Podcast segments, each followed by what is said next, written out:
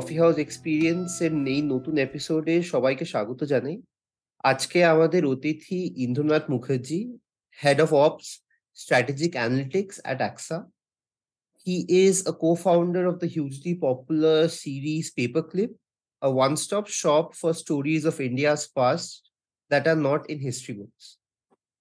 Their stories have received rave reviews even from the likes of Sudhir Mishra, Ramchandra Guho, among others. তো আজকের আড্ডার বিষয় মিশিয়ে থাকবে কিছু অ্যানালিটিক্সে আর কিছু হিস্টোরিক্যাল ট্রিভিয়ার চর্চা নিয়ে। Welcome Mister Mukherjee thank you Sanjay thank you আমাকে এখানে ডাকার জন্য। তো শুরু করা যাক একদম এই আপনার এমফিলের সময় থেকে। আমি যা দেখলাম আপনি এমফিল করছিলেন ইকোনমিক্স এ জেএনইউতে তো। তখন আপনার কি ফোকাস ছিল কোনো যে আপনি এরপর ভবিষ্যতে একাডেমিক্স নিয়ে রিসার্চ পারসিউ করবেন বা আপনি প্র্যাকটিশনার ওরিয়েন্টেড রোলেই যেতে চেয়েছিলেন ইভেন্চুয়ালি না, একটা ভালো সময় কথা দিয়ে শুরু করেছ। কারণ তখন একটা কিছুটা হলে আমার জীবনে একটা টার্নিং পয়েন্ট ঘটে। মানে আমি প্রথম যখন জেএনইউতে আসি কলকাতা থেকে দিল্লিতে আমি মাস্টার্স করতে আসি। তারপরে আমি তখন ভাবছিলাম যে মাস্টার্স এর পরে কেউ কেউ সঙ্গে সঙ্গে বিদেশ চলে যায় পিএইচডি করতে করে কেউ কেউ দেশেও পিএইচডি করতে মানে ভাব করার কথা ভাবে? তো প্রথমে তো আমার ভাবনাটা তখন এরকমই ছিল যে আমি দেশে থেকে পিএইচডি করব এবং হয়তো পড়ানো এবং রিসার্চের কাজ নিয়ে থাকব। তার একটা কারণ ছিল আমি সেই সময় যে ইউনিসির যে জুনিয়র রিসার্চ ফেলোশিপের পরীক্ষাটা হয় সেটা আমি আমার মানে আমি ওই ফেলোশিপটা পেতে শুরু করি তো আমার মনে হয় যে ঠিক আছে মাস্টার্স এর পরে আর অ্যাটলিস্ট অর্থনৈতিকভাবে আমি বাড়ির মুখাপেক্ষি থাকব না এবং নিজের মতো করে করব। কিন্তু সেই সময় যেটা ঘটে সেটার অর্থনৈতিক কারণ খুব একটা নয়। আমার দু হাজার এক সালে হঠাৎ করে আমার বাবা মারা যায়। হঠাৎ করে বা কারণ প্রস্তুতি ছিল না কোনোভাবেই বাবা বয়স ছিল সাতান্ন বাবা ভুগছিলেন এরকম কিছুই নয়। সেই আচ্ছা। ঘটনাটা একটু মানে সেই ঘটনার পরে আমার অর্থনৈতিক কিছু কোনো চেঞ্জ পরিবর্তন হয়নি। কারণ আমি যে ফেলোশিপের আমরা পেতাম সেটা পেতাম কিন্তু আমি মানে ইমোশনাল একটা সব মিলে তখন আমি কি করব কি করব এরকম বুঝতে পারছিলাম না। এরকম একটা সিচুয়েশন আমার তরফ থেকে। আর আমি যার সঙ্গে কাজ করতাম আমার যে সুপারভাইজার ছিলেন জেএনইউতে তিনি সেই সময় রিটায়ার করেন। আচ্ছা। এবং কোনো কারণেই হোক বা যে কারণেই তার তিনি এক্সটেনশন অ্যাপ্লাই করেছিলেন, সেই এক্সটেনশনটাও তখন তিনি পান তো তখন আমার একটা মানে একটা অদ্ভুত একটা গার্জেনহীনতার মধ্যে ছিলাম একদিকে সেই সময় আমার এক বন্ধু বলে যে একটা কোম্পানি নতুন এসেছে, তারা পরীক্ষা নিচ্ছে এবং তুই কিছুই করছিস না, তুই জাস্ট আমাকে কিছুটা জোর করেই নিয়ে যায় বলা যায়। আমি সেখানে যায় সেখানে কিছু মানে একটা লিখিত পরীক্ষা হয় সেখানে। কিছু প্রবাবিলিটি আচ্ছা। কিছু অঙ্ক এইসব বিষয় নিয়ে। যেগুলো তো আমি ভালোই পারতাম আর কি। সেটা দিয়ে আমি চাকরি করতে শুরু করি এবং এই ব্যাপারটা খুব একটা প্ল্যান ছিল না। মানে ঘটনা চক্রে হয়ে যায়। করতে শুরু করার পর থেকে আমি প্রথম কিছু বছরে একটা খুব স্টিপ লার্নিং কার্ভ ছিল শেখা কাজ শেখা এবং অনেক লোকের সঙ্গে কাজ করার অভিজ্ঞতা পৃথিবীর নানান দেশ থেকে। তারপর থেকে সেটা আজকে মানে কুড়ি বছরের ওপর হয়ে গেল এবং আমি যে ইন্ডাস্ট্রিতে কাজ করি সেটাও ভীষণভাবে ইভলভ করেছে। গত কুড়ি বছরে তো বটেই, গত দশ বছর আরও বেশি করে। কাজেই মানে এই অ্যাজ এ প্র্যাকটিশনার এই রোলটাতে আমি, আমার ধারণা আমি বেশ এনজয় করেছি এবং করি এখনও এবং টু সাম এক্সটেন্ট আমাদের যে একটা পড়াশোনা বা রিসার্চ একটা মাইন্ডসেট ছিল, সেটাও আমার কাজের ক্ষেত্রেও বেশ কাজে মানে আমার অফিস কর্পোরেট লাইফ যদি বলে, সেখানেও যেমন আসে পেপার ক্লিপ লাইফেও সেটা আসে, একটু গোয়িং ডিপ রিসার্চ তারপরে একটু বিং অ্যানালিটিক্যাল এগুলো সব করে হেল্প করে আর সেখানে। আমার ইন্টারেস্টিং প্রশ্ন আমার এখানে, তোমার আর্লি টু থাউজেন্ড যে আপনি যে চাকরি করছিলেন অ্যানালিটিক্সে মানে আমার ফার্স্ট প্রশ্ন হচ্ছে, ওটা কি একটা ইন্ডিয়ান ফার্ম ছিল নাকি একটা বিদেশি কোম্পানির ক্যাপটিভ আর্ম ছিল? ওটা একটা বিদেশি কোম্পানির একটা একটা ইন্স্যুরেন্স কোম্পানির একটা ক্যাপটিভ সবে শুরু করেছিল। আমার আগে ওখানে চারজন ছিল। I was the fifth person to be in এবং তখন যে মানে তার আগে আমার মাস্টার্স এবং এমফিলের সময়ও আমার একটা ইকোনমেট্রিক্স পড়ার সুবাদে আমার একটু ডেটা ডেটা নিয়ে কিছু মডেলিং এসব নিয়ে একটা ধারণা ছিল। কিন্তু সেই ধারণা মানে সেই আইডিয়া সেই কনসেপ্টগুলো অ্যাকচুয়াল রিয়েল লাইফ বিজনেসে কি করে কাজে লাগে এবং তার হাতে খড়িগুলো সব কিন্তু আমার কাজের সূত্রেই হয়েছে। তার আগে আমার সেরকম কোনো ট্রেনিং ছিল না। তো ওটা একটা বিদেশি কোম্পানি এবং সেই কোম্পানিটা ঠিক এখন সেই ফর্মে এক্সিস্ট করে না। কারণ বিভিন্ন মার্জার অ্যাকুইজিশন হয়ে সেই কোম্পানিটা অন্য ফর্মে এক্সিস্ট করে। কিন্তু সেটা মজার ঘটনা হচ্ছে আমি সেখানে শুরু করে কাজ শিখে তারপরে আমি অন্যান্য বিভিন্ন কনসাল্টিং ফার্ম কাজ করে এখন আমি আবার যে সেই একসাথে ফিরে গেছি। এখন অ্যাকচুয়ালি একসা সেই এক্সেল সেই ওই নাম যে প্রথমে ছিলাম সেটা ছিল সেটাকে এক্সেল টেক ওভার করে। মানে এখন আমি আবার মানে ফুল সার্কেল বলা যায় আর কি। Back to the same company in a different kind of role আছে। মানে টু বি অনেস্ট এই যে ইন্ডিয়াতে ফার্স্ট এই গ্লোবালাইজেশনের ওয়েভটা আসে লেট নাইনটিজ আর্লি টু থাউজেন্ডসে আপনি you are one of the first employees to benefit from that globalisation wave to some extent তো তখন হ্যাঁ। এমনি কাজ করার এই কালচারটা কেমন ছিল ইন্ডিয়ান ফার্মে কাজ করা ভার্সেস এই ডিরেক্টলি আমেরিকার সাথে নিয়ার শোর অফশোর করা এই পার্থক্যটা নিয়ে। যদি একটু বলতে পারেন হ্যাঁ মানে ইনফ্যাক্ট আমাদের ঠিক এক দু বছর যারা সিনিয়র তারা প্রথম এই গ্লোবালাইজেশনের জন্য বিদেশি ফার্মে কাজ করা শুরু করতে থাকে। এবং আমরা যে ফিল্ডে কাজ করি, সেটাকে এখন data science AI M L তো সবাই বলে আর কি। তখন যে মানে অ্যানালিসিস করেছে যে কি করেন অ্যাকচুয়ালি এরকম জিজ্ঞেস করেছে যে আপনি কি এটার সঙ্গে কি এরকম প্রশ্ন আমাকে করে যে আপনার কি জ্যোতিষ চর্চার সঙ্গে কোনোভাবে আছে? এই প্রেডিক্ট ব্যাপারটা আছে কিন্তু মানে ভারতে প্রথম যে দুটো বিদেশি সংস্থা এই ধরনের কাজ করতে শুরু করে সেই দুটো ছিল হচ্ছে তখনকার যে জি ক্যাপিটাল ছিল সেই জি ক্যাপিটাল আমেরিকা এবং আমার কিছুটা সিনিয়র কিছুটা বন্ধুরা কাজ করতো। এবং আরেকটা আমি যদি জেএনইউতে পড়তাম একটা বড় সংখ্যক স্টুডেন্টরা ছিল তারা সিভিল সার্ভিসের জন্য কাজে তার সেটা খুব প্রেস্টিজিয়াস এবং অনেকে বলেছে তুই কেন সিভিল সার্ভিসের জন্য প্রিপেয়ার করছিস না? আমার আমার খুব ঘনিষ্ঠ বন্ধু সে খুব ফোকাসড ওয়েতে সিভিল সার্ভিসের জন্য প্রিপারেশন করেছিল এবং সে মানে ইজ আ ফেলি এস্টাবলিশ সিভিল সার্ভেন্ট এখন অনেক অনেকদিন থেকে তো এবং অনেকে আসতে ইন্টারভিউ এর আগে আমার কাছে আসতো। তার কারণ তারা কিছু হয়তো ইন্টারভিউ দেওয়ার আগে যখন ফর্ম ফিল আপ করতো তখন হয়তো হবিতে কিছু লিখেছিল। আর আমি পড়াশোনার বাইরে আরও অনেক কিছু করতাম। খেলাধুলো। আমার একটা অনেকগুলো বিষয় নিয়ে লোকজনের প্রশ্নের উত্তর আমি দিয়ে দিতাম। তো একটা এক্সপোজার ছিল আমি তখন অব্দি এবং যেহেতু আমি পড়াশোনা করবোই ঠিক করেছিলাম যে, এবং আমার কোনো তাড়া ছিল না যে আমাকে এর মধ্যে চাকরি জয়েন করতে হবে এরকম। আমি স্কলারশিপ পাচ্ছিলাম। আমার ইচ্ছেই ছিল যে মাস্টার্স এর পর থেকে যেন বাড়ি থেকে আর বলব যে আমার কোনো, আমি মানে অর্থ অর্থনৈতিক ভাবে স্বাবলম্বী। তো জিজ্ঞেস করতাম, কারা কীরকম কাজ করছে? এবং ভবিষ্যতে আমিও ভারতবর্ষের কোম্পানির সঙ্গে কাজ করেছি, কিছুটা দিয়ে কনসাল্টিং কনসাল্ট করেছি। যখন আমরা শুরু করি তখন আমি যে অফশোরটা ছিল সেটা ছিল এই ইউকে বেস্ট তো আমার যারা অনশোর কাউন্টার পার্ট তারা ছিল ইউকে তে এবং তখন টেকনোলজি এরকম ছিল না যে একটা পিন করলেই কারোর সঙ্গে কথা বলা যায় বা আমাদের সপ্তাহে দুটো বা তিনটে কল হবে এবং তার জন্য ফোনে কনফারেন্স ডায়াল আপ করে একটা অন্যরকম সিস্টেম ছিল। সেখান থেকে এখন মানে রিভলিউশনাইজ হয়ে গেছে এই কমিউনিকেশনটা এবং অনেক কঠিন তখন একটা গিয়ে অনশনে গিয়ে একটু ট্রেনিং বা লোকে মানে একটু মুখটা দেখিয়ে আসা যেটাকে বাংলায় বলে। ওখানে বলতো যে নাও আই ক্যান মানে put a face on the voice যেটা বলতো। তা অনেকটা সেই জিনিসটা এখন আমি বলব যে এখন যারা শুরু করে তারা ভাবতেই পারে না যে কীরকম সিচুয়েশন ছিল। একটা সার্ভারে সকলে কাজ করতে পারে। যেখানে আমি কাজ করছি আরেকজন অন্য দেশে বসে কাজ করছে একই সঙ্গে হয়ে যায় মোবাইল করে।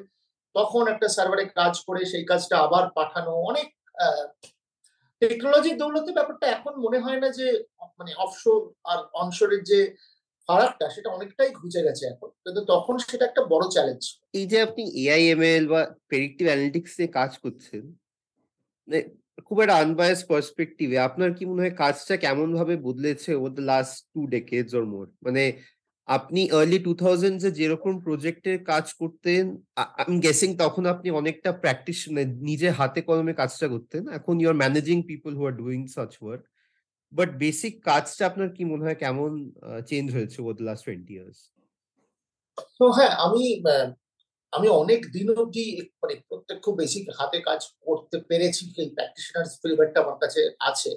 এবং সেটা বদলেছে এক হচ্ছে যে, আগে ডেটার ভলিউম যেটা ছিল, আগে যে মানে কাজ করার জন্য আগে একটা যে ইনফ্রাস্ট্রাকচার সেটা খুব একটা বড় চ্যালেঞ্জ ছিল। মানে কত ডেটা আছে, সেই ডেটাটা একটা, এবং অনশোর অফশোর হলে সেটা আরও, বা ইনফ্যাক্ট অন্য কোনো জায়গায় হলেও ডেটাটা আমার প্রেমাইসে আসবে কি করে? সেটা কতটা সিকিওর সেইটার জন্য অডিট এবং সেটার জন্য একটা খরচ সাপেক্ষ একটা ইনফ্রাস্ট্রাকচার তৈরি করা। তারপরে আমি ডেটাটা অ্যানালাইজ করব, আমার একটা টুল লাগবে, সেই টুলটা এবং যারা ওই সেই সময় শুরু করেছে তখন লিগাসি টুল বলতে ছিল শুধু স্যাস একটু বেশি ডেটা হলেই। কম ডেটাতে লোকে মাইক্রোসফট অ্যাক্সেস কিছু এক্সেলেও কাজ করেছে অ্যাডভান্স অ্যানালিটিক্স টুল বলতে সেটাই ছিল।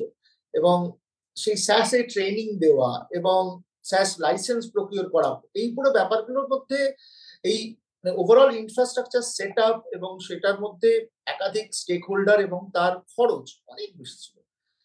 এবং তারপরে কাজটা করাটা কাজ করলাম সেটা কীভাবে কি করলাম অনেকটা আমার অংশর একজনকে থাকলে তাকে পুরো ব্যাপারটা এক্সপ্লেন করাটা অনেক বেশি চ্যালেঞ্জিং ছিল। এখন অনেক কিছু হয়ে গেছে ওপেন সোর্স এখন মানে সেটা আর টুলের দিক থেকে দেখি বা ওই যেটা বললাম সার্ভার একটা আছে যেখানে জাস্ট ইজিলি লগ ইন এবং আরও অনেক যে টেকনোলজি রয়েছে, যে নোটবুক ইত্যাদি আসার ফলে হচ্ছে আমি একটা কাজ করছি, সেটা একজন একই সঙ্গে দেখে রিভিউ করছে এবং ফিডব্যাক দিচ্ছে এবং কাজটা মানে ব্যাপারটা এতটাই এখন স্মুথ হয়ে গেছে যে এখন আগেকার যে ইনফ্রাস্ট্রাকচার চিন্তা ভাবনা এবং কাজ শুরুর আগে যে প্রতিবন্ধকতাগুলো থাকবে, আমি কাজটা শুরু করতে পারব। এখন সেগুলো প্রায় নেই বললেই চলো। একেবারে নেই বলব না, বিভিন্ন জায়গার কিছু কিছু ফারাক রয়েছে কিন্তু অনেক কমে গেছে।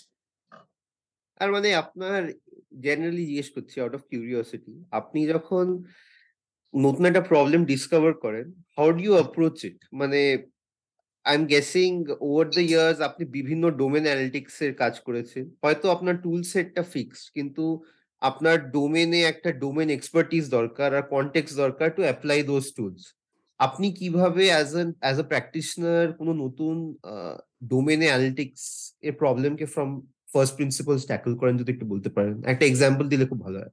হ্যাঁ একটা জিনিস আমার যদি প্রোফাইলটা দেখে দেখো আমি এইটটি পার্সেন্ট কাজ করেছি একটাই ডোমেনে ইন্স্যুরেন্স এবং ইন্স্যুরেন্সটাও যদিও বেশ খুব বেশ কমপ্লেক্স এবং ইন্টারেস্টিং ডোমেন আমার মনে হয়। তার মধ্যে লাইফ নন লাইফ অনেকগুলো ভাগ আছে। কিন্তু আমি অন্য ডোমেনেও কাজ করেছি এবং সেখানে আমি কীভাবে প্রথম যখন আমাকে অন্য ডোমেনের সামনে পড়তে হয় তখন আমি প্রথমে একটুখানি তখন আমি বলব আমি ছ সাত বছর কাজ করা হয়ে গেছে। তো আমার কিন্তু প্রথম ছ সাত বছর আমি শুধু ইন্স্যুরেন্সেই কাজ করছি। তারপরে প্রথম যখন আমার অন্য ডোমেনে আসে সেটা আসে হচ্ছে টেলিকম একটা টেলিকম একটা কাজ করতে হয়। তখন আমি প্রথমে ভাবি আমি বিজনেস ইন্ডাস্ট্রিটাকে বুঝি?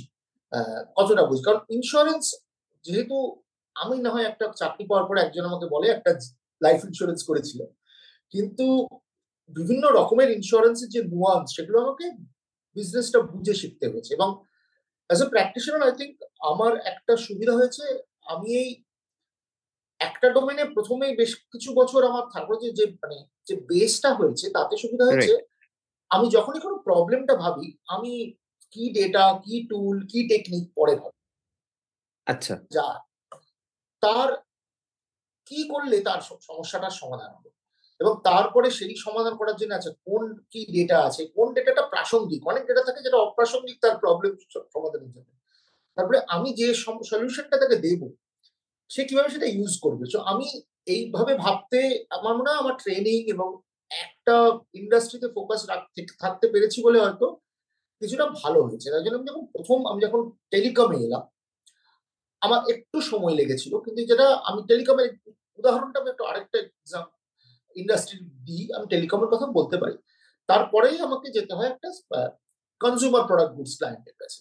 যে মানে ইনফ্যাক্ট তারা একটা বিশাল মানে সিপিজি কোম্পানি তারা তাদের প্রাইমারি বিজনেস যেটা আমাদের কাজ করতে দিয়েছিল সেটা থ্রু ডিফারেন্ট বড় retail shop retail chain Target Walmarts of the world তো তাদের যে প্রবলেমটা দিয়েছিল যে আমরা আমাদের প্রমোশন মার্কেটিং টিমের যে প্রমোশন বাজেট থাকে সেটা বেস্ট ইউটিলাইজেশনটা কীভাবে করব? এটা খুব যদি হাই লেভেলে বলি সেরকম তা আমি তো বললাম ঠিক আছে মানে তারা portfolio allocation something like a portfolio allocation মানে more about pricing and promotion strategy যে কোন সময়ে আমি কি মানে এবং আমি যেটা সুবিধা হলো, আমি যখন কনজিউমার প্রোডাক্ট গুডস দেখলাম যে, আমি কনজিউমার প্রোডাক্ট গুডস এর অলরেডি একটা বায়ার আমি দোকানে গিয়ে এই জিনিসটা কিনি, ওটা কিনি, তার, আমি যার সঙ্গে কাজ করছি ক্লায়েন্ট তারা সেগুলো বিক্রি করে।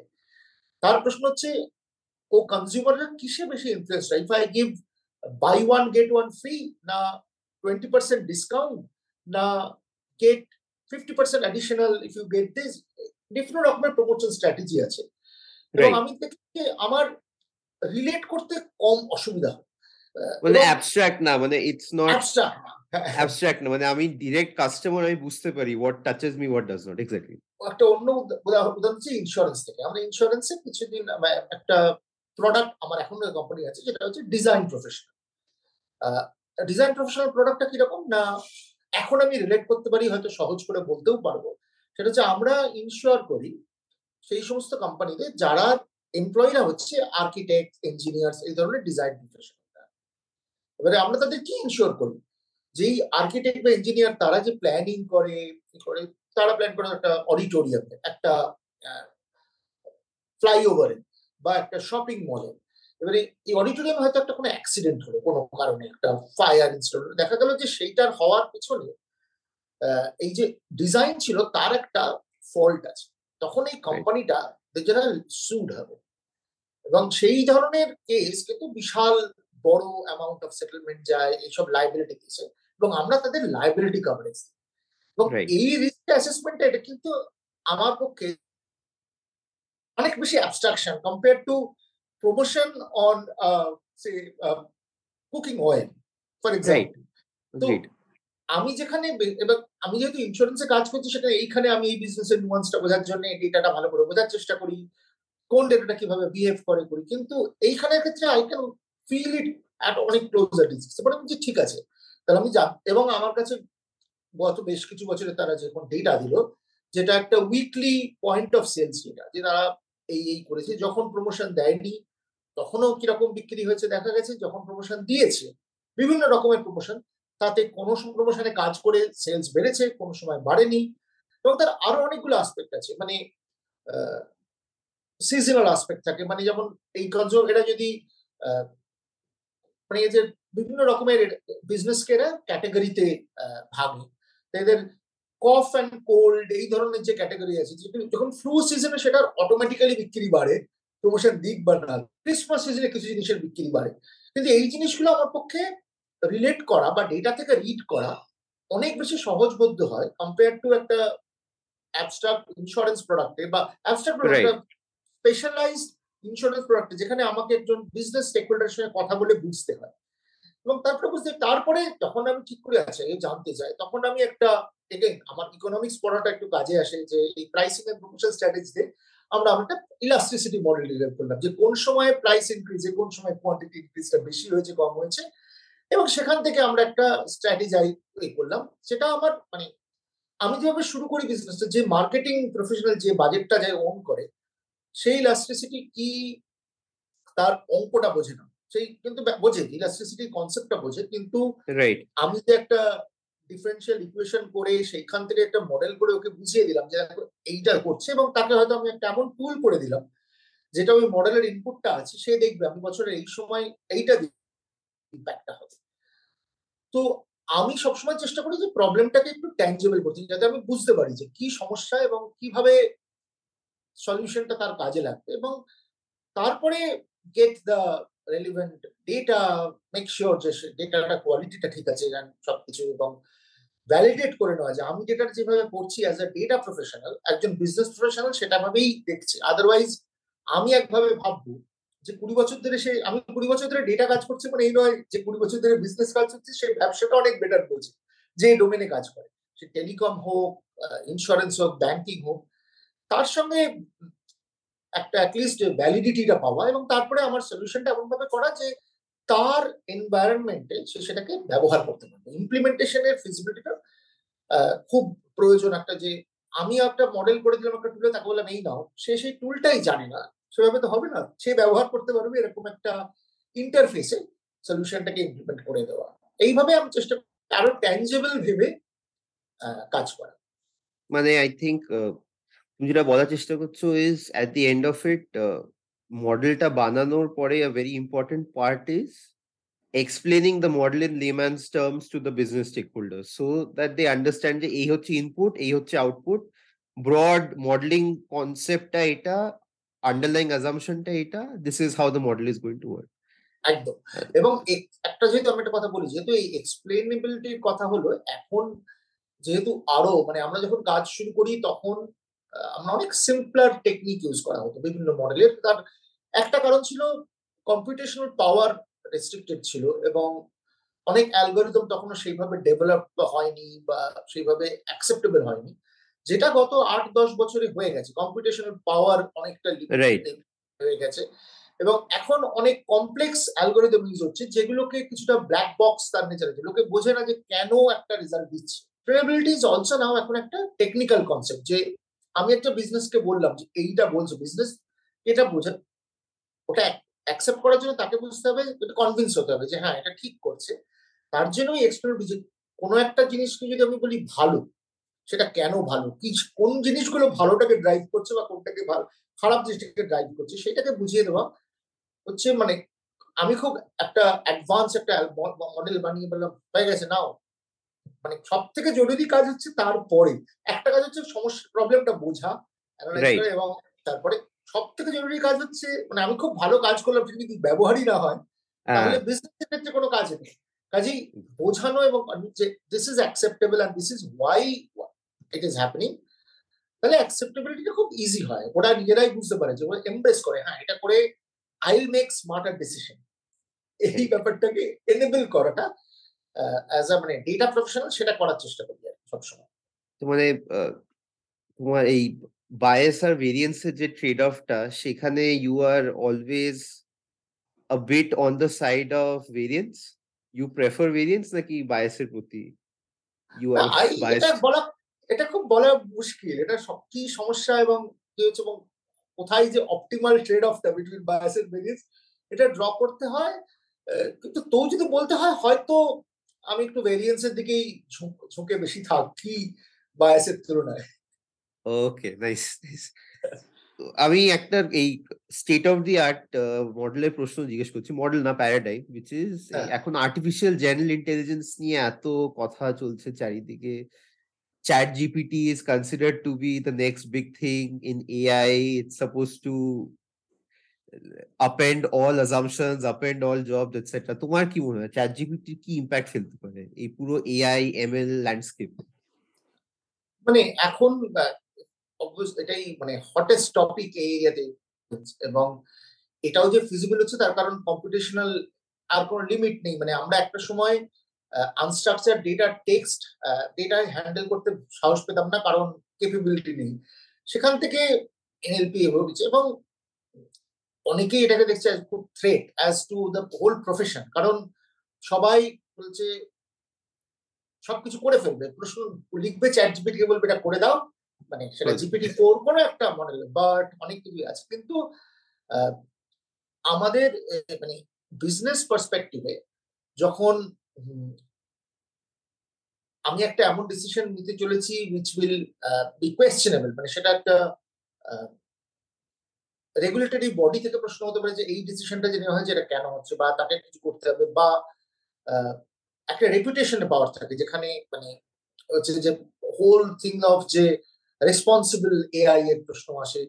সেইখানে আমার মনে হয় যতই এই জেনারেটিভ মডেল আসুক এবং এখন অব্দি যে স্টেটে আছে আমরা যতটুকু দেখেছি তাতে বলব যে মানে এখন অব্দি হিউম্যান ইন্টারভেনশন এতে অসম্ভব রকমের বেশি লাগবে এটাকে ব্লাইন্ডলি ট্রাস্ট করার জন্য। এমনিতেই তারপরে আরেকটা যে ঘটনা করছে আমি যদি কিছু চ্যাট মানে এইরকম কোনো একটা ইঞ্জিনে কাজ করি সেই আমার কাজটা আবার ঠিক অন্য সব জায়গাতেই চলে যেতে পারে বিভিন্ন জায়গাতে কারণ সেই রকম স্ট্রাকচার কাজ হয় সেখানে ওয়েন লট অফ মানে ডেটা কনফিডেন্সিয়ালিটি আরও অনেক কিছু ইনভলভ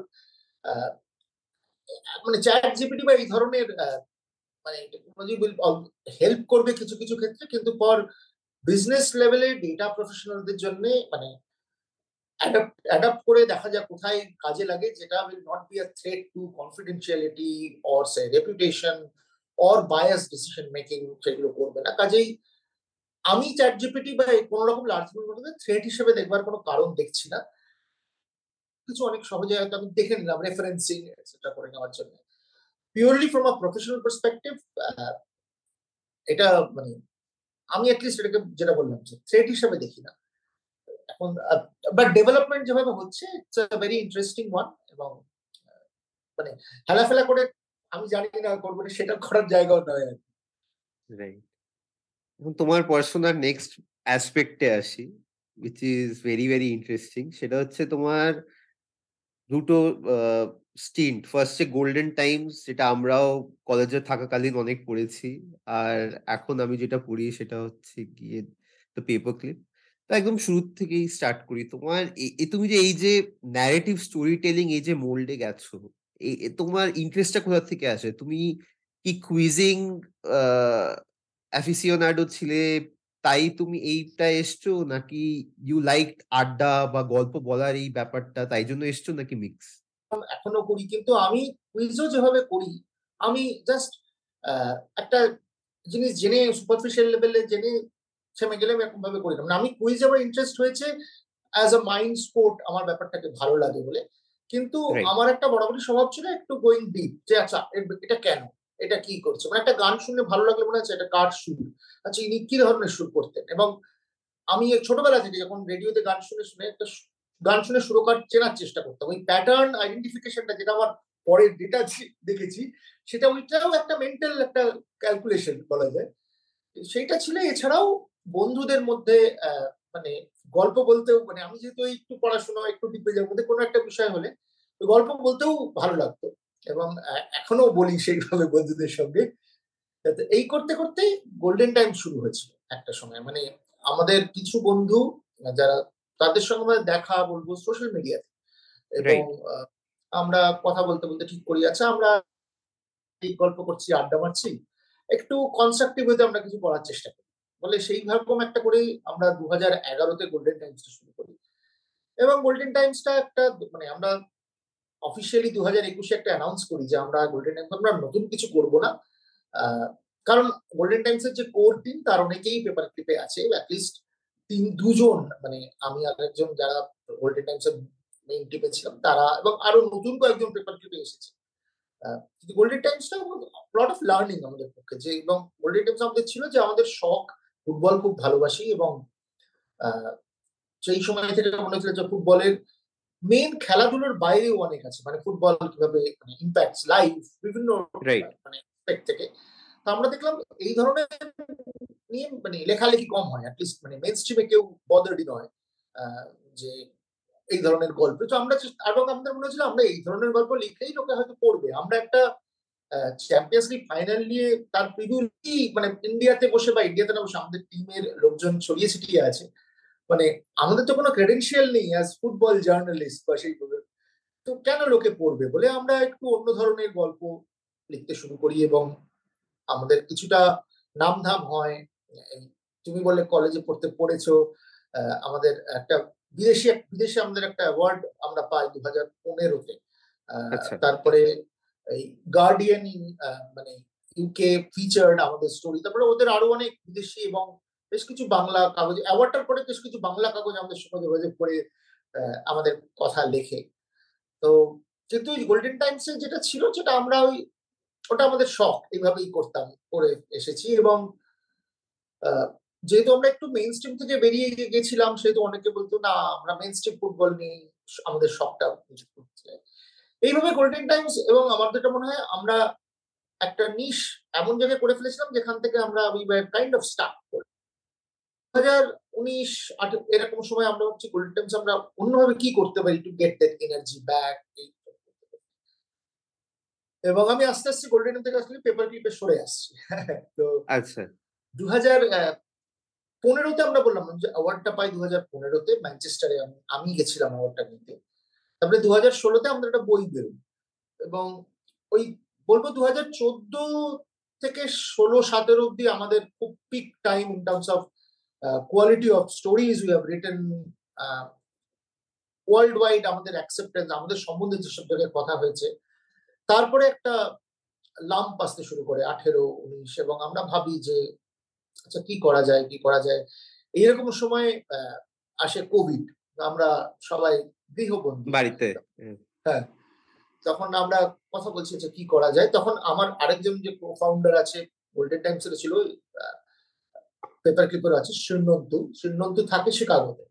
তো কথা বলছি তখন এই একটা দিকে এরকম হচ্ছে, আরেক দিকে আমরা দেখছি যে চারপাশে হিস্ট্রিকে একটা ডিস্টর্ট করে প্রেজেন্ট করার একটা বেশ স্ট্রং একটা অ্যাটমসফিয়ার তৈরি হচ্ছে। লোকজন ভালোভাবে বিশ্বাস করছে সেসব এবং হোয়াটসঅ্যাপ ফরওয়ার্ড থেকে শুরু করে বিভিন্ন জায়গায় প্রচুর মানে ফেক গল্প বিভিন্ন বিষয় নিয়ে, ইতিহাস মানে ইভেন একটা গান, তাই সেটা নিয়ে ভুল তথ্য বড় বড় করে লেখা হয়েছে, আমার কাছে আসছে সব কে বলেছি এই ব্যাপারগুলো আমাদের কিছুটা বদার করছে।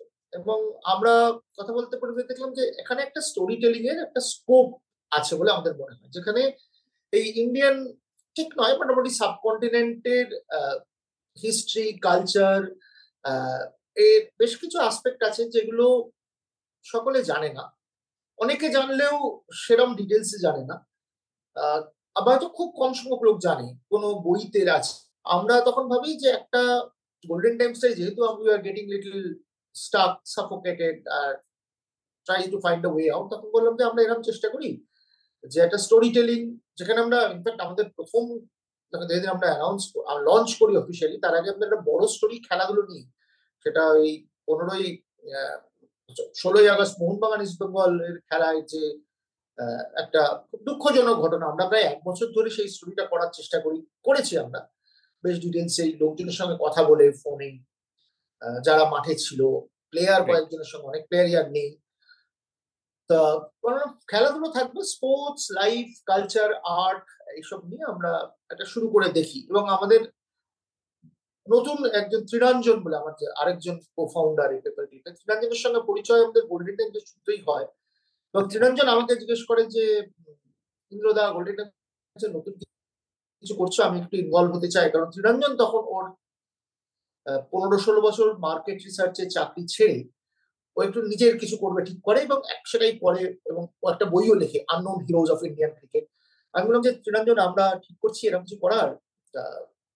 তোমার কি মনে হয় ত্রিরঞ্জনের has a deep passion in history heritage specially মানে world history but very strong about in Bengal and around এটা তো মানে it's a very very good idea তখন আমরা এগেইন আমরা কথা বলতে শুরু করি এবং আমি পার্সোনালি বলব যে আমি আনসার্টেন ছিলাম যে how will this be perceived কারণ গোল্ডেন টাইমস যেটা করে দেখেছি যে আমরা লেখা লিখছি সেটা লেখাটা পড়ানোর জন্য লোকজনকে ওয়েবসাইটে নিয়ে আসা খুব সহজ কথা নয় আর কি। মানে লোকজন মানে ইন্টারেস্ট গ্রো করানো ব্যাপারটা নিয়ে। এবং এখনকার যে সময় তাতে audio visual storytelling is more appealing মানে সব লোকে পরে কম দেখে শোনেটা তো বেশি। কিন্তু দেখে শুনে আর পড়লেও খুবই বাইট সাইজ লেখা। মানে হ্যাঁ। সেই আগেকার দিনের ওই বড় এসে বা বড় অপেড লং ফরম্যাট সেটা কম পড়ে। তখন আমরা কিন্তু এই যে অডিও ভিজুয়াল করার জন্য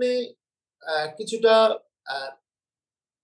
স্কিল সেট যেটা মেইন স্কিল সেট প্লাস একটা ইনভেস্টমেন্ট দরকার হয় যে ভালো ক্যামেরা অনেক কিছু। প্লাস আমরা সবাই ছড়িয়ে ছিটিয়ে আমি কাজের বসে সূত্রে থাকি দিল্লিতে ত্রিনাঞ্জন থাকে কলকাতায় শ্রীনন্ত থাকে শিকাগো এবং আমাদের বাকি যারা টিমমেট আছে এখন তাদের মধ্যে অনেকেই কলকাতায় কেউ কেউ ব্যাঙ্গালোরে কেউ বম্বেতে কেউ গোয়াতে সবাই ছড়িয়ে ছিটিয়ে আছি। এই ব্যাপারটা করা খুব খুব সহজ নয় যে আমরা অডিও ভিজুয়ালে যাব। তো আমরা ঠিক করি যে আমরা টেক্সট ড্রিভেন স্টোরি দিয়েই শুরু করে দেখি। এবং আমরা দেখব যে কি কিরম ভাবে যাচ্ছে and will take our call এবং আমরা ঠিক করি যে এগেন এক্সপেরিমেন্টাল বেসিস যে টুইটারটাকে আমরা আমাদের ফ্রন্ট এন্ড হিসেবে ইউজ করব। আমাদের ওয়েবসাইট আছে that will be more about archiving কিন্তু আমরা দেখি যে দেখি এবং টুইটারে আমরা যে মানে গত এক বছরে আমি বলব, এক বছর না হলেও since Elon Musk took over তারপরে যা যা মানে ডেভেলপমেন্ট হয়েছে, তাতে টুইটারের ভিজিবিলিটিটা আগে অ্যালগোরিদম চেঞ্জ হয়ে অনেক পাল্টে গেছে। কিন্তু টুইটারে আমাদের যে রেসপন্সটা আমরা পাই, সেটা was phenomenal to some extent আমি বলব। যেটা তুমি বললে যে, এই সুধীর মিশ্রা আমাদের স্টোরিকে কোট করে বলছে যে, ও বিশান্তরের সময় কাজ করা সত্ত্বেও দোয়াকে বারা হাত সিনেমাটার ব্যাক স্টোরিটা জানতে। ব্যাক স্টোরি জানতো এক্স্যাক্টলি হ্যাঁ তো এই সুধীর মিশ্রা বা এই ধরনের তাদের নিজেদের ফিল্ডের লোকজনরা যেমন আমাদের সঙ্গে এনগেজ করে সাধারণ লোকজনও প্রচুর। মানে এরকম একাধিক গল্প হয়েছে যে বলেছে hey this is my grandfather কিছুদিন আগেই হয়েছে। একজন বলেছে এটা আমার ঠাকুরদার গল্প এন্ড এভরিথিং এরকম হয়েছে একটা গল্পে একটা ফ্যামিলি এরকম দুজনেই মানে গ্র্যান্ড দুই গ্র্যান্ড নেফিউ হ্যাঁ স্টোরিজ তাদের আগে যোগাযোগ ছিল না। তো সাধারণ আমরা আমরা প্রথম প্রথম লিখতাম একটু ছোট মানে দু তিনটে করে করে। তারপরে ওই আমাদের একটা লং ফর্মের প্রতি ভালোবাসা বা কিছু গল্প বলতে সময় লাগে। এবং আমাদের ওই যে টুইটার থ্রেডে আমরা আমরা মনে করি, আমরা অনেকে ইন্সপায়ার করেছি একটা টুইটার থ্রেডে গল্প বলবার জন্য আমাদের পরে। এবং আমরা মানে বারো, প্রথমে পাঁচ, ছটা বেশি থ্রেড টুইট হয়ে গেলে আমরা বলতাম আর বড় করা যাবে না। সেখান থেকে এখন চোদ্দ, পনেরো থেকে কুড়ি, একুশ, এবং আমরা বুঝি লোকজন পড়ে কারণ যেভাবে যে টোনে তারা এনগেজ করে। তো আমাদের একটা সাহস জুগিয়েছে যে হ্যাঁ মানে এইটার একটা স্পেসটা আছে এবং আমরা খুব অনেস্টলি ক্যান্ডিডলি আমরা একটা ভাবে গল্পটা বলার চেষ্টা করি যেটা মধ্যে একটা অ্যাপিল হয়েছে এবং আমাদের এখন আমাদের ইচ্ছা হয়তো যে যে এটা কোনো একটা সময় আসবে যখন আমরা সকলেই এটাই করব ফুল টাইম আর কি। পঁচিশ বছর মতো কাজ করেনি দেখা যাক মানে পরের জেনারেশন করুক তখন শুধুই গল্প বলবে এরকম একটা স্বপ্ন আছে। আমার একটা প্রশ্ন ছিল আপনাদের এই রিসার্চ প্রসেস নিয়ে। আজকাল আমি কোনো একটা নামি দামি পাবলিশিং হাউসের বইও যদি পড়ি আই অফেন ফাইন্ড যে ওরা হয়তো বেসিক সোর্স ডেটা বা সোর্সটাকে কোড করছে। কিন্তু they have completely distorted the interpretation মানে আমি একটা নামি দামি পাবলিশিং হাউসের বই পড়ছি আমি পড়ব আর দেখ আমি একটা সার্টেন ইন্টারপ্রিটেশন এ ক্যারি করব আমি অন্য একটা বই দেখব which also quotes the same reference কিন্তু ইন্টারপ্রিটেশনটা একদম উল্টো। আপনারা যে রিসার্চটা করেন এখানে আমার দুটো প্রশ্ন। ফার্স্ট হচ্ছে কি আপনার রিসার্চ টপিক বা কোন টপিক নিয়ে স্টোরি করবেন সেটা কীভাবে ঠিক করেন? আর সেকেন্ড হচ্ছে কি if you could walk us through মানে সংক্ষেপে what is the research process behind the story মানে একটা very good example will be আজকের স্টোরিটা যেখানে for those who are interested if you want to know how Roberto Rossellini is connected to the movie Abhipshito 90 by Bisha Dasgupta, then you should definitely read today's story. যাই হোক তো এইটা মানে আমি প্রথম হচ্ছে আমাদের যে টিম আছে। আমরা এই মুহূর্তে মানে আটজন মতো বেশ অ্যাক্টিভলি কাজ করি। মানে আমাদের প্রত্যেকেরই মানে তৃণাঞ্জনেরও একটা ডে জব আছে। ওর নিজের একটা মার্কেট রিসার্চ ছোট কোম্পানি আছে, তার কাজ কিন্তু আমরা প্রচুর সময় এবং উইকেন্ডেও প্রচুর সময় দিই পেপার ক্লিপের কাজে।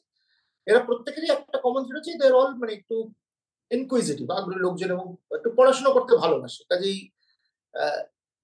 এখন মানে পড়াশোনা একটু নতুন জিনিস জানার এবং ইন্টারেস্টিং মানে কিছু হলে আছে এটা নিয়ে কি লেখা যায়? এটা নিয়ে মানে একটা কমন একটা ডিএনএ আছে আমাদের এই গ্রুপটার মধ্যে এবং আমার ধারণা যে আমরা খুব লাকি যে এরকম একটা টিম আমাদের অ্যাডভার্টাইজ করে সেইভাবে লোকজন জড়ো করে নিচ্ছে না শোনা যারা আগ্রহী এই করে এসছে। তো একটা খুব ভালো একটা টিম বেস টিমটা খুব স্ট্রং এবং আমাদের টিমের অনেকেই আছে যারা আমরা আমার স্কুলিং বাট আমরা বাংলা মিডিয়ামে পড়েছি এবং মানে আমাদের ইংরেজিটা যে খুব সহজে আসে তা নয়। কাজ করতে করতে হয়তো ব্যাপারটা একটা প্রতিবন্ধকতা নয়। কিন্তু আমাদের টিমে তিনজন আছে যাদের মেইন কাজ হচ্ছে আমাদের লেখাটাকে আরেকটু প্রেজেন্টেবল করা এবং তাদের মধ্যে দুজন ছাড়া কিন্তু বাকিদের এই লিটারেচার বা কোনো জার্নালিজম ব্যাকগ্রাউন্ড মানে আমরা নানা ভাষা জার্নালিজম কিন্তু এখন টিমে দুজনের আছে তারা এডিট ডেস্কে কাজ করেছে এবং they help us to make our stories read little better from the raw form এবারে আমাদের কিছু একটা কমন ওয়ার্কিং স্পেস আছে, যেখানে আমরা আইডিয়া ড্রপ করি আচ্ছা হাউ ইজ দিস স্টোরি এরকম ভাবে? এবং বাকিরা ফিডব্যাক দেয় হ্যাঁ দিস সাউন্ডস ইন্টারেস্টিং কারণ যদি কিছু কোনো মেটেরিয়াল থাকে, তারা সেখানে বলেছে এইটা যেতে পারে। বা কেউ বলল হয়তো যে আমরা এই গল্পটা এরকম আছে এবং এটা নিয়ে কি কিছু হতে পারে এবং আমাদের একটা চেষ্টা করি আমরা সেটা হচ্ছে যেটা মানে গল্প বলার জন্য যে আমাদের কিন্তু ফর্মাল ট্রেনিং নেই কিন্তু আমরা ইনফর্মালি ট্রেন করে দেখেছি যে গল্পে যদি একটা শুরুতে একটা হুক আনা যায় যেটাতে people will get hook to it যে বলি না যে আচ্ছা এরকম ছিল এইটা কীভাবে? তো আমরা চেষ্টা করি যে কোনো কিছু গল্পের হিস্টোরিক ইভেন্ট বা তার কিছুর সঙ্গে যদি একটা পপ কালচার কানেক্ট থাকে বা একটা সিমিংলি খুব অ্যাবসার্ড একটা খুব নোন জিনিসের সঙ্গে একটা ইন্ডিয়ান কানেকশন থাকে ইত্যাদি। মানে আমরা একটা খোঁজার চেষ্টা করি একটা টেন্ডেন্সি আছে আমাদের যে এইভাবে খুঁজবো এইভাবে গল্প করব। এবং যখন কেউ একটা ভাবে যাচ্ছে আমরা এইরকম একটা পড়ছি এটা নিয়ে কি করা যেতে পারে? যখন একটা ওভারঅল হ্যাঁ হ্যাঁ this sounds like a good story তাকে লিখতে বলা হয়। সে সেটা সে লিখে একটা কমন যে ওয়ার্কিং স্পেস বাকিরা পড়ে বলে, না, এই জায়গাটা ঠিক জমছে না, এইটা একটু এ করা হোক। এই সেই কমন ফিডব্যাকের পরে যে রাইটার সে মোটামুটি সেগুলোকে ইনকর্পোরেট করে নেয়, তারপরে দেখে নিয়ে তারপরে এডিটারের কাছে যায় ব্যাপারটা একটু একটু ভালো যাতে পড়তে লাগে সবকিছু মিলে। তো এর মধ্যে দু তিনটে জিনিস আমরা খুব ক্রিটিক্যাল ব্যাপারে, একটা হচ্ছে যে আমরা মানে story driven entity Paper Clip they are not opinion driven আমরা চেষ্টা করব না যে একটা গল্প দিয়ে একটা মতবাদকে ড্রাইভ করতে। আমাদের একটাই হচ্ছে যে আমরা স্টোরিটাকে will narrate as it is in our own style ঠিক আছে? তো আমরা যে story driven entity not opinion এইটা আমরা ওই ডিফারেন্সিয়েট ফ্রম যেটা তুমি বললে যে একটা পাবলিশার একটা স্টোরি সোর্সটা নিয়ে এমন ভাবে সেটাকে মোচড় দেবে যে একটা কিছু বলবে অন্য একটা সেম সোর্স সেইটা আমরা try to stay through to the source এবং আমরা যেটা আরোপটা করি আমরা সেই সোর্সগুলো বলে দিই যে আমরা এই ইজ আওয়ার কি একটা আরেকটা করতে আরেকটা। আমরা তো মানে ফিকশনাল কিছু নিয়ে লিখি না, আমরা যেগুলো ঘটে গেছে। মানে আমরা সোনালী দাসগুপ্ত আর রোজিল্ডি গল্প তো বানাইনি হ্যাঁ? তো আমরা কোথাও পড়েছি, কোথাও জেনেছি আমরা সেটা জানিয়ে দিই যে আমরা এটা করেছি। এই গল্প যে আমরা কিছুদিন আগে আমরা একটা গল্প করেছিলাম যে ওই রেনোয়ার দ্য রিভার এই সিনেমাটা কি করে সত্যজিৎ রায়। সত্যজিৎ রায় সুব্রত মিত্র এদেরকে এক জায়গায় নিয়ে আসে এবং ওটার পরে ওই ক্যালকাটা ফিল্ম সোসাইটি যেখানে হরিসাধন দাসগুপ্ত ওয়াজ আ কি পার্সন এই করতে করতে আচ্ছা why not story on Sonali দাসগুপ্তর life as well কারণ is had an incredible life ওই আমাদের মধ্যে এবং আমরা যেটা বললাম একটা কমন ওয়ার্ক স্পেস আছে আর প্রত্যেক উইকেন্ডে we get into virtual meeting এবং সেই ভার্চুয়াল মিটিং এর পার্ট অফ দ্য ডিসকাশন হচ্ছে আচ্ছা আমাদের নেক্সট উইকে what are the stories that you plan এই করতে করতে এবং রিসার্চ যেটা বললাম যে যাকে বলে কনসাল্ট অন্যান্য বইপত্র আর একটু এদিক সেদিক কারোর কাছে কিছু মেটেরিয়াল থাকা আছে এটা পড়ে নি এটা মনে হয় ভুল এবং আমাদের টিমের প্রত্যেকেরই হয়তো কিছু কিছু এরিয়াতে একটু এক্সপার্টিস আছে। যেমন বললাম ত্রিনাঞ্জন ওর একটু হিস্ট্রি অফ বেঙ্গল ওয়ার এইসব ব্যাপারে হয়তো মানে জেনারেলি আমি বলব যে ইন্ডিয়ান ফ্রিডম স্ট্রাগল এইসব ব্যাপারে ওর পড়াশুনো দখলটা একটু বেশি। আবার আমি যদি বলি ফিল্ম মিউজিক এইসব ব্যাপারে হয়তো আমার একটু নেশা বেশি বলে তো যে বিষয় থাকে তাকে একটুখানি আমরা একটু এমফেসিস করে তুমি একটু দেখে নাও যে ফ্যাকচুয়ালি কোনো এরার নেই তো বা কি কি আছে, সেইভাবে করে তারপরে এবং আমরা খুব চেষ্টা করি যে আমাদের স্টোরিটা যেন একদমই অরিজিনাল যে গল্পটা সেইটার বাইরে বেরিয়ে কোনো ওপিনিয়ন বা কোনো বায়াস শো না করে। এটা একটা কনসিয়াস এফোর্ট থাকে আমাদের ন্যারেশন ন্যারেটিভ স্টাইলের তোমার কি মনে হয় এই যে তোমাদের chosen form of story telling যেটা হচ্ছে টুইটার থ্রেড সেটা কি তোমরা যে স্টোরি গুলো বলছো সেটাকে এফেক্ট করে?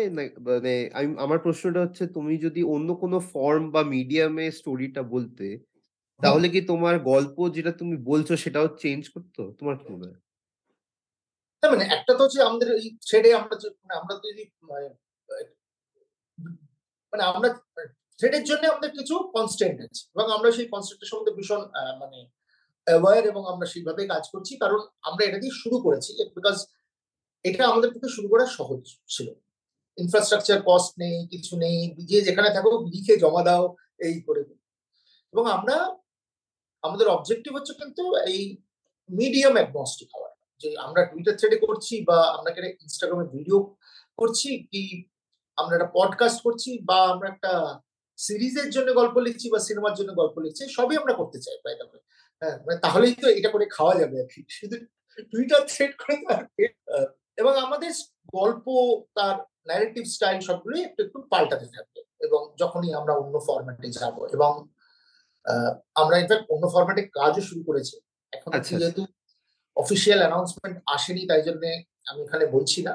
কিন্তু খুব শিগগিরই মানে আশা করছি আগামী দু সপ্তাহের মধ্যে একটা ভালো প্রজেক্ট এবং স্টোরি টেলিং আমরা অফিসিয়ালি অ্যানাউন্স করছি। এবং সেখানে একটা অন্য ফরম্যাট এবং সেই তার জন্য যে একই গল্প অন্যভাবে বলতে গেলে যেভাবে বলতে হয় সেইটা আমরা পাল্টে নিচ্ছি। টুইটারের থ্রেডের জন্য একটা টুইটের ক্যাপাসিটি সবকিছু মিলে কিছু কিছু কনসেন্ট আছে। কনস্ট্যান্টের মধ্যে কাজ মানে বলার আমার একটা প্রশ্ন ছিল তুমি লিখেছো লিঙ্কডিনে দেখছিলাম যে তুমি নাকি স্পোর্টস অ্যানালিটিক্স নিয়েও কাজ করেছ। তো আজকে খুবই opportune time to ask you this question আর আধ ঘণ্টা পরে যে ফাইনালটা হবে আমি প্রেডিকশন চাই না।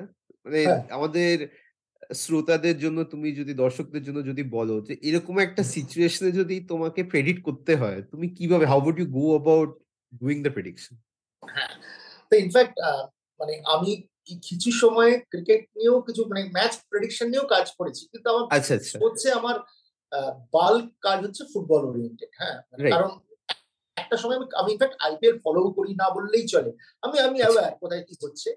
কিন্তু যে ধরনের কাজ করা হয় সেটা হচ্ছে মানে এই যে যারা ক্রিকেটাররা খেলছে এখন আর ক্রিকেটে প্রচুর ডেটা মানে তারা তাদের গত আইপিএল তো আইপিএল বা তারা যদি অন্যান্য টি টোয়েন্টি ফ্র্যাঞ্চাইজে খেলে মানে প্রথমে একটা কথা বলছিলাম যে কোনো বিজনেস প্রবলেম করার সময় আমাদের প্রাসঙ্গিক ডেটা দেখতে হয়। মানে আমি সেই প্লেয়ারের যদি বিভিন্ন ফর মানে টেস্ট ক্রিকেট খেলে, সে পঞ্চাশ আমি যখন টি টোয়েন্টি খেলে, আমি যখন তার আইপিএল এর কিছু প্রেডিক্ট করতে চেষ্টা করব, আমি হয়তো সব ডেটা ইউজ করলেও, নাও করতে পারি। কিন্তু আমার টি টোয়েন্টি ডেটাতে আমি বেশি বেটেজ দেবো। এবার ধরুন একটা বোলার একটা বোলার তার আমি অ্যানালাইজ করছি বা এখন যেটা হয়ে গেছে বল বাই বল প্রেডিকশন অনেক কিছু হয় যে একটা বোলার যদি তার স্লগ নাইনটিন ওভারে বল করতে আসছে তার গত পঞ্চাশটা টি টোয়েন্টিতে সে যদি কোনো সময় বল করতে আসে তার প্রবাবিলিটি যে তার প্রথম বলটা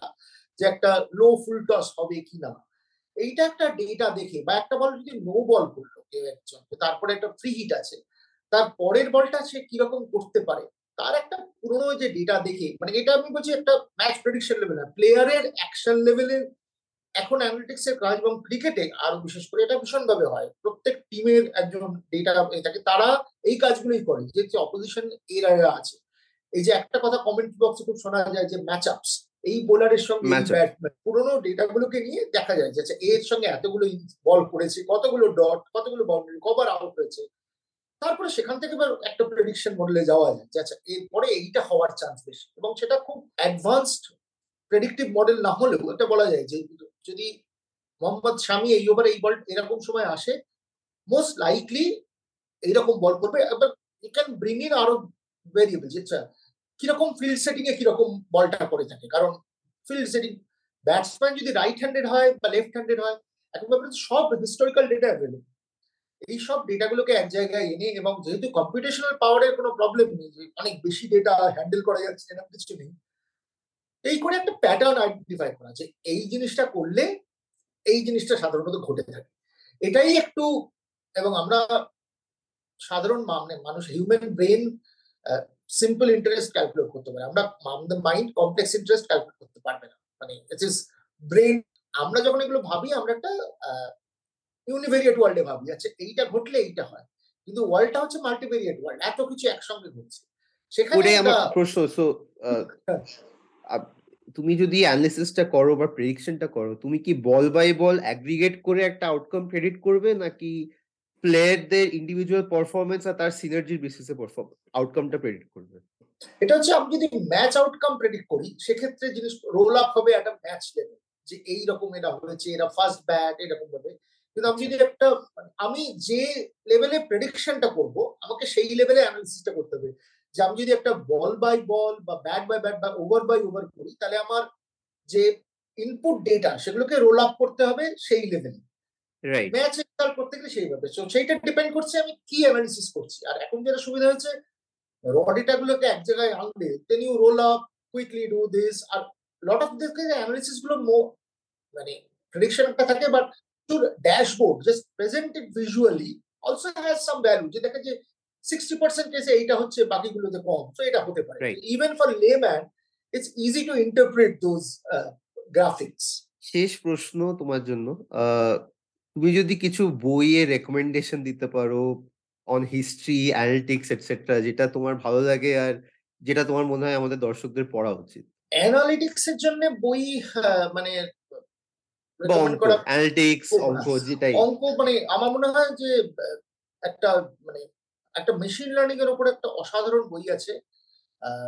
বইটার আমি আমি বলছি বই অথারের কথা। সেই বইটা পড়া মানে যে যদি কেউ প্রফেশন হতে চায় আমি মেশিনারি প্রফেশন তাহলে অসম্ভব ভালো বই এই বইটা পড়ার জন্য। আমি জাস্ট মানে যখন যেহেতু রেকমেন্ড করছি আমি অথারের নামটা ভুল বলতে চাই না বলে আমি একবার না না, অবশ্যই take your time no worries R basic mathematics আমি যেটা লোকজনকে বলি যে, যারা স্কুল লেভেলের ম্যাথমেটিক্সটা যেন ভালো করে কনসেপচুয়ালি ভুলে না যাও, বাকি তারপরে এখন যেটা হয়েছে, কেউ ডিপ লার্নিং এসব করতে গেলে মানে অ্যাবস্ট্রাক্ট অ্যালজেব্রা এইসব আছে, তার যে কোনো মানে বেসিক টেক্সট হলেই তো চলে। এছাড়া এই বিজনেস অ্যানালিটিক্স এর ক্ষেত্রে মিস্টার ডেভেনপোর্টের বলে একটা বই আছে যে বইটা খুব ভালো ইনফ্যাক্ট একসময় অ্যাক্সেঞ্চারে পার্টনার ছিলেন। কিন্তু মেশিন লার্নিং এর যে বইটার কথা আমি বলছিলাম, সেটা হচ্ছে, আর বিফোর মেশিন লার্নিং এর আসা হিস্ট্রির ব্যাপারে মানে কিসের হিস্ট্রি মানে হচ্ছে, এখন যারা লেখালেখি করেন, ভারতবর্ষে মানে ভারতবর্ষের হিস্ট্রিটা নিয়ে যিনি সব থেকে ভালো লেখেন, তিনি, আমার মনে হয় তিনি ভারতীয় নন, তিনি একজন স্কটিশ এবং মানে ইনফ্যাক্ট তা তিনিও আমাদের কিছু গল্প শেয়ার করেছেন। তিনি হচ্ছেন তিনি অসম্ভব ভালো লেখেন। কিন্তু ইতিহাস পড়ব বলে ইতিহাস না পড়ে মনে পড়া উচিত। এমনি পড়তে পড়তে ডিসকভার করা উচিত। যেমন একটা বই আমি লোকজনকে খুব পড়তে বলি এটা হচ্ছে আচ্ছা। Michael Crichton. যে পরিচয় যার খুব বেশি পপ কালচারে কারণ তিনি জুরাসিক পার্ক লিখেছেন। প্রচুর মানে very well known story writer for Hollywood কিন্তু ওনার একটা নন ফিকশন বই আছে, যেটা টু সাম এক্সটেন্ট তার লাইফ নিয়ে। সে বইটার নাম হচ্ছে ট্রাভেল খুব বেশি লোক বইটা পড়েন।